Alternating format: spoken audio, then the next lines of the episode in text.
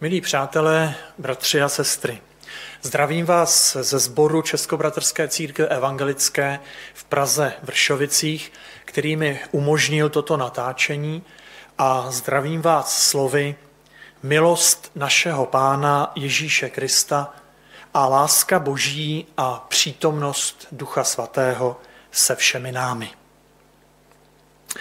Text, který jste vybrali pro dnešní eh, třetí postní neděli, míří přímo do centra toho, co chce Pavlův list Timoteovi sdělit. Jaká má být zpráva zboru v Efezu, kde Timoteus působil, tedy jak má být zbor spravován, aby dobře fungoval jako boží dům, jako sloup a opora pravdy, a aby mohl obstát v zápase s těmi, kdo se do něj pokoušeli vnášet jiné učení. V tomto raném období existence sboru apoštol Pavel doporučuje a vlastně vyžaduje dva stupně zborových vedoucích. Vyšší stupeň je tvořen presbytery, zvanými také biskupové, nižší stupeň pak diakony, jimž česky říkáme také jáhnové. Výraz presbyter a biskup jsou v této době synonymní. Označují nositele vyšší zborové autority. Tyto výrazy hledí na tutéž osobu jakoby ze dvou stran. Výraz presbyter, tedy starší, vyjadřuje, kým má nositel tohoto úřadu být a totiž, že to má být už osvědčený, respektovaný člověk. Výraz biskup vyjadřuje, jaká je funkce toho člověka. Totiž, že má být dohlížitelem, dozorcem, dnes bychom řekli supervizorem. Diakoni mají také ve sboru autoritu, ale menší než prezbyteři či biskupové. My se v kázání soustředíme hlavně na prezbytery a biskupy podle prvních sedmi veršů třetí kapitoly. Nikdo v církvi nepochyboval a nepochybuje, že každý sbor potřebuje vedení, aby mohl plnit úkoly, které vyrozuměl z Ježíšovy zvěsti. Hlásat evangelium, rozvinout systém sociální péče, konat katechetickou práci, podporovat misionáře a kazatele, provádět pastýřskou péči či přijímat cestující křesťany. Aby sbor mohl v těchto činnostech fungovat, potřebuje ty, kdo mají rozhodovací moc a kdo nesou za sbor a za tyto jeho činnosti odpovědnost. A protože křesťanský sbor je dobrovolným společenstvím, musí být tato moc vnímána jako legitimní, jako oprávněná. Musí to být nejen moc, ale i pravomoc, tedy autorita. Zbor nutně potřebuje mít své zborové vedoucí a potřebuje, aby tito vedoucí nemohli být, pokud možno, spochybněni. Zvlášť v Efezu a zvlášť v této době, kdy byl efeský sbor vystaven náporu ze strany bludných učení, to bylo velmi důležité. To všecko je jasné. Je tady ale jenom jedna otázka. Jak, jakým způsobem se stane, že autorita těchto vedoucích bude chápána jako oprávněná? Co má a co může tyto nové vedoucí legitimovat k jejich náročnému poslání, kdy budou mít v rukou moc. A to třeba i moc omezovat něčí projev, protože je bludný, nebo moc někoho vylučovat ze společenství, odepřít mu účast na Eucharistii, anebo dokonce moc někoho vydat satanu jak je to napsáno na začátku listu. Ať už toto vydání satanu znamená cokoliv. Je tady teda velmi naléhavá potřeba, aby tato moc zborových starších byla skutečně pravomocí, jen obtížně spochybnitelnou autoritou. Dnešní kázání se soustředí právě na to, co podle apoštola Pavla oprávňuje křesťana, aby se stal jedním z vedoucích sborů. Více nám to vynikne a lépe se nám to podaří uvědomit si, když Pavlův požadavek dáme do kontrastu s jinými způsoby získání autority.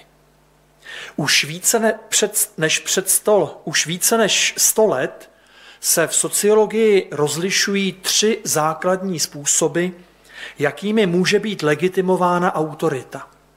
Jakými způsoby může být moc chápána jako oprávněná. Tyto tři způsoby jsou samozřejmě odvěké a týkají se všech oblastí společnosti. Na počátku existence vědního oboru sociologie byly definovány a pojmenovány a od té doby jsou diskutovány, upřesňovány a spochybňovány tak, jak to k odborné práci patří. Jako první můžeme jmenovat ten způsob, kdy moc je ospravedlněna transcendentně. Mluvíme o tomto prvním způsobu tehdy, když je autorita chápána jako oprávněná proto, že ji ustanovil sám Bůh, nebo v jiných náboženských tradicích nějaká božská síla. Nositel této takzvané charismatické autority je chápán jako ten, kdo má přístup k nadlidským a nadsvětským zdrojům, kdo je vybaven nadpřirozenými znalostmi nebo nadpřirozenými schopnostmi. Charismatickou autoritu tak mají například proroci, vizionáři nebo zakladatelé nových náboženství, kteří přinášejí nové zjevení, doprovázejí je mimořádnými činy a úkazy a i jinými způsoby demonstrují, že mají přístup k nadsvětským skutečnostem. A tento přístup je pak v očích ostatních lidí opravňuje k uplatňování moci. Z biblických postav tuto autoritu nesl na prvním místě Ježíš Nazarecký ale i Jan Křtitel, nebo třeba Mojžíš, Jozue a celé zástupy proroků. Druhým způsobem, jak založit oprávněnou moc, tedy autoritu, je odvolat se na tradici. Je to autorita, která vyplývá z toho, že se člověk narodil do nějakého rodu, třeba královského nebo kněžského, a toto jeho postavení v rodině zakládá jeho autoritu. Do takové tradice se člověk ale nemusí narodit. Může se k ní připojit třeba tím, že podstoupí zasvěcení, že je vyškolen, vyzkoušen a zpravidla také nějak obředně, obřadně ustanoven, ordinován či vysvěcen. Také příkladů této takzvané tradiční autority bychom našli v Bibli dost. Nesl ji celý kněžský rod synů Lévího, tedy Lévítů, nesli ji izraelští a judští králové, byli jí vybaveni i apoštolové, tedy ti, kdo byli samotným Ježíšem vysláni a posláni, aby hlásali jeho evangelium a byli pokračovateli jeho tradice.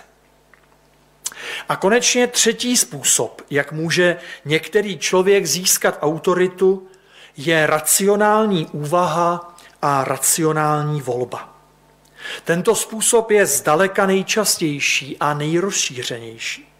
Je to prostá racionální úvaha, která vloží autoritu kapitána nad lodní posádkou člověku, který má největší zkušenosti s mořem a který umí kormidlovat.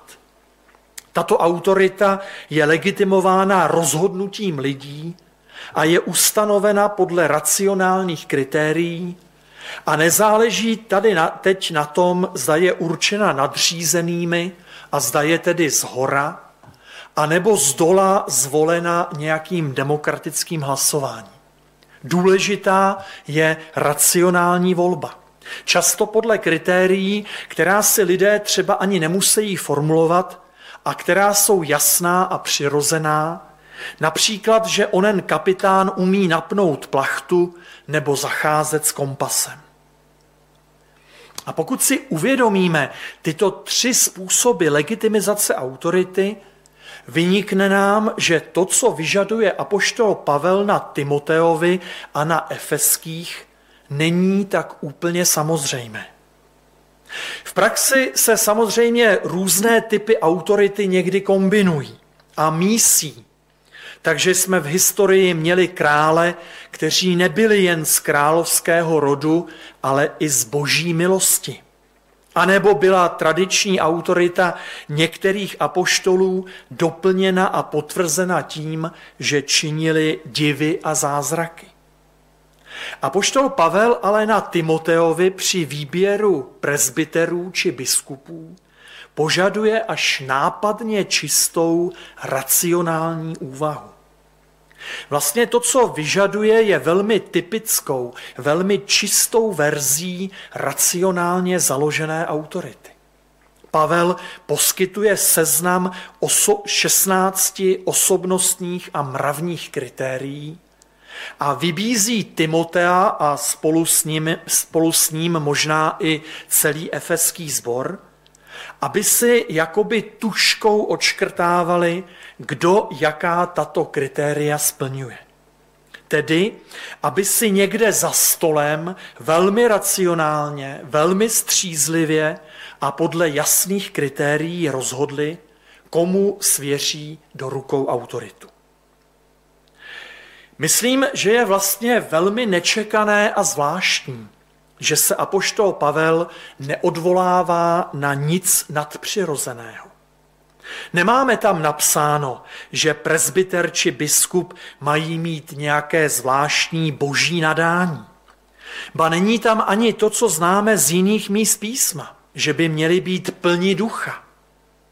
Pavel také nevyžaduje žádné charisma, dokonce ani to, které ve svém seznamu charizmat v listě do Korintu uvádí jako charisma řízení církve. Ne, žádná stopa po transcendentně legitimované autoritě. A také žádná stopa po tradičně legitimované autoritě. Pavel nevyžaduje apoštolskou posloupnost, zasvěcení vkládáním rukou od apoštolů, zvláštní apoštolské školení, ani vysvěcení nebo ordinaci. Nic takového. Jen čistě racionální úvaha a snad bychom mohli s nadsázkou říci jakýsi dotazník, test podle objektivních předem daných kritérií. Považuji to, bratři a sestry, za velmi moudré a děkuji Bohu, že Bible je právě taková. Když jsem před mnoha lety konvertoval ke křesťanství, stal jsem se nadšeným čtenářem Bible a velice jsem se divil, co všecko v Bibli je. Co tam je o tomto světě i o mně samotném.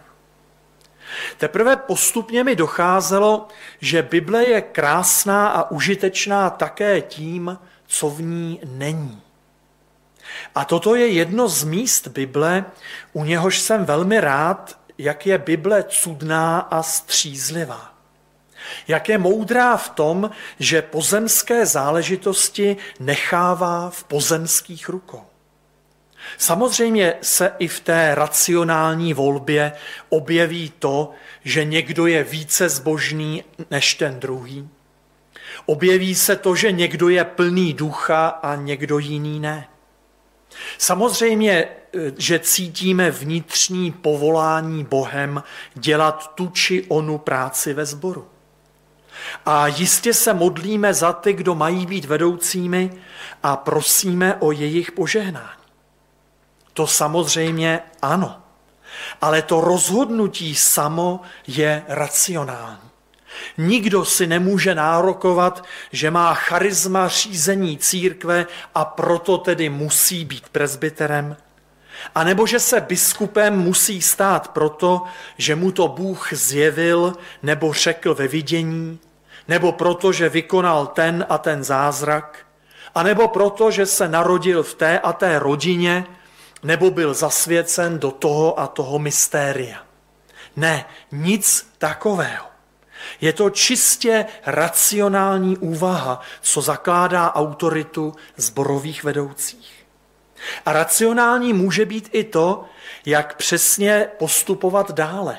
Zda přímou volbou, užším výběrem kandidátů nebo jmenováním. To už je závislé na dobových a místních podmínkách a o tom Bible moudře mlčí. A z této racionální volby zborových vedoucích vyplývá ještě několik dalších skutečností, které nalezneme v pastorálních listech. Rád bych vám jich sdělil osm. To první najdeme hned v prvních slovech tohoto textu. Kdo chce být biskupem? Je jasné, že svobodná a racionální volba je také na straně toho, kdo se může stát zborovým vedoucím. Není neodolatelně povolán Bohem, ani neodolatelně určen svým narozením, ale může se pro tuto službu svobodně rozhodnout a s rozumem v hrsti vzít na sebe tento krásný úkol. To druhé je ještě daleko důležitější. Vedoucí sboru mají racionálně rozdělené kompetence.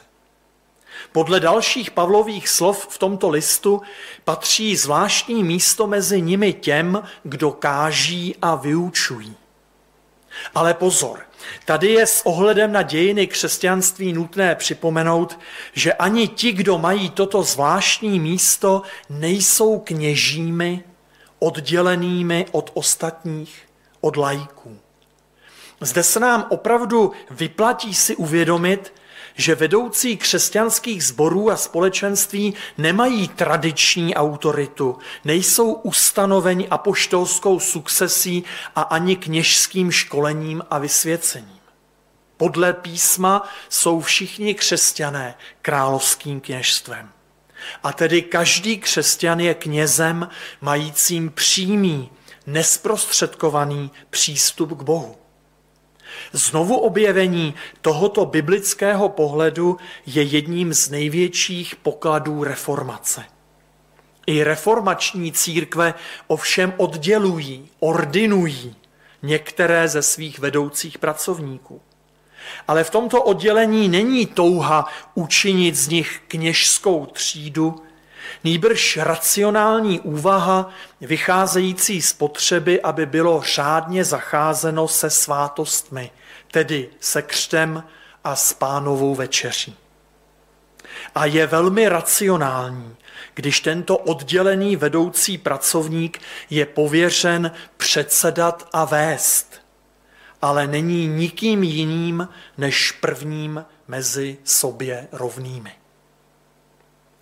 Podle apoštola Pavla a v jeho koncepci racionální volby autority je rozdělení kompetencí mezi vedoucími křesťanského sboru například na ty, o nich jsme právě hovořili, tedy kdo vyučují a káží. A je velmi dobře, když tyto kompetence jsou jasně vymezeny. A když vedoucí sboru nepodléhají pokušení rozhodovat o tom, co jim nepřísluší nepřiměřeně zasahovat do soukromých životů těch, které vedou, a nepřiměřeně zasahovat do kompetencí jiného vedoucího. Ještě jednou vzpomenu na svou konverzi. Odehrála se shodou okolností nedlouho potom, co v mém novém společenství byly instalovány nové varhany. O jejich umístění rozhodovali starší zboru. A to i ti, kdo neměli hudební sluch a nehráli na žádný nástroj. Rozhodovali o tom, čemu nerozuměli. A to jenom proto, že nebyly jasně stanoveny a dodržovány kompetence.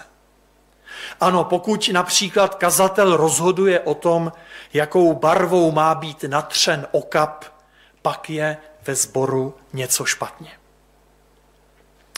Po této dlouhé druhé poznámce bude třetí velmi krátká. Racionální úvaha apoštola Pavla ale i dalších křesťanů v církvi je ta, že vykonávání určitých kompetencí vyžaduje určitou odměnu za tuto práci. Samozřejmě o tom, jaká má být, a poštol Pavel a s ním celá Bible moudře mlčí. A dává tak možnost, aby se uplatnily dobové, kulturní a situační podmínky udělování této odměny. Čtvrtá skutečnost, která navazuje na racionální způsob udělení autority, je to, že nositel vedoucího úřadu ve sboru musí být po určitý čas připravován a snad i vyzkoušen v náročných životních situacích. Má to být člověk, který si už vedení vyzkoušel v rodině a který v něm obstál. Měl by obstát i u těch, kdo stojí mimo církev a mít u nich dobrou pověst.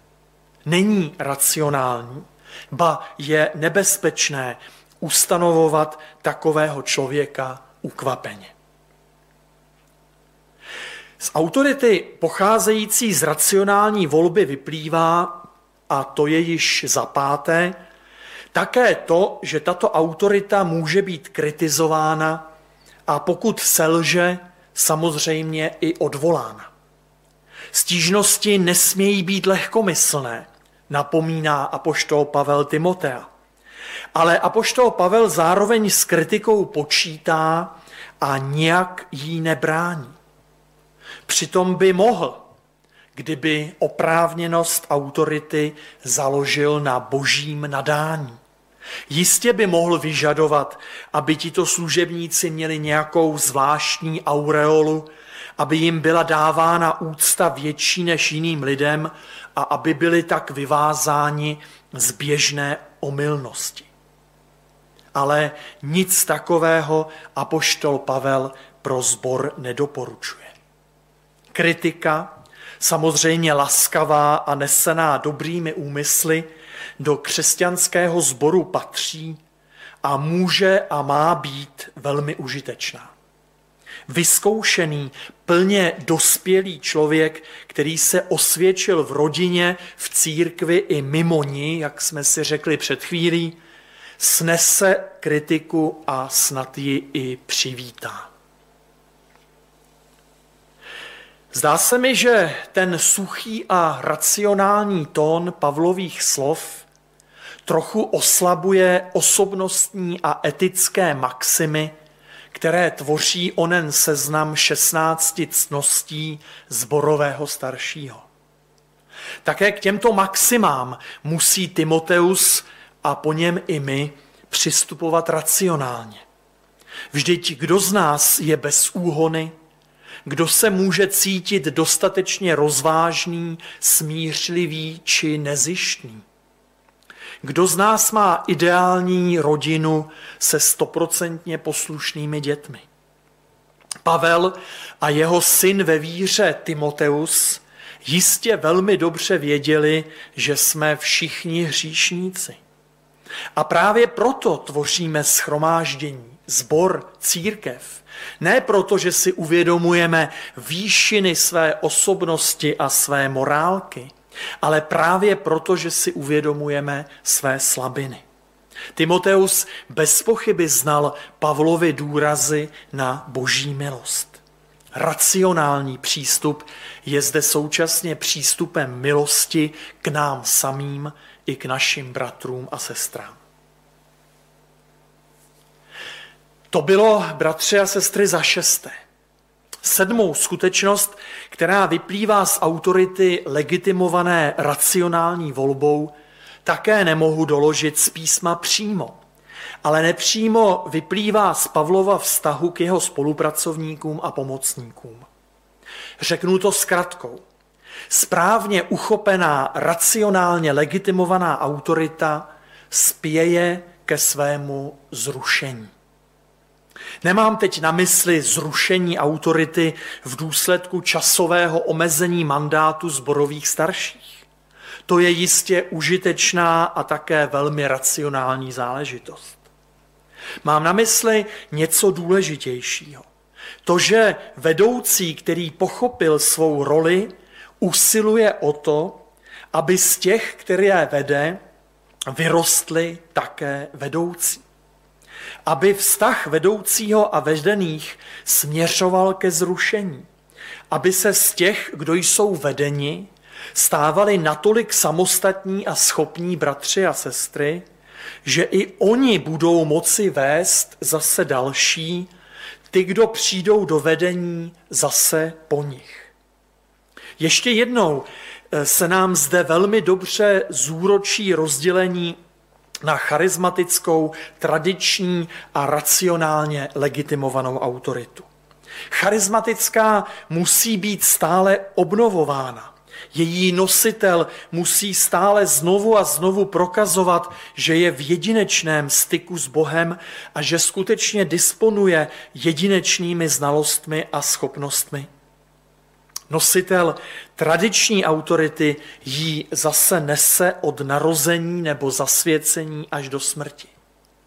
Ale jedině ten vedoucí, který je ustanoven racionální volbou, si uvědomuje, jak výborné je, když tato autorita nad jednotlivými lidmi ustupuje a když i oni jsou volbou povoláni k tomu, aby na sebe vzali odpovědnost a autoritu.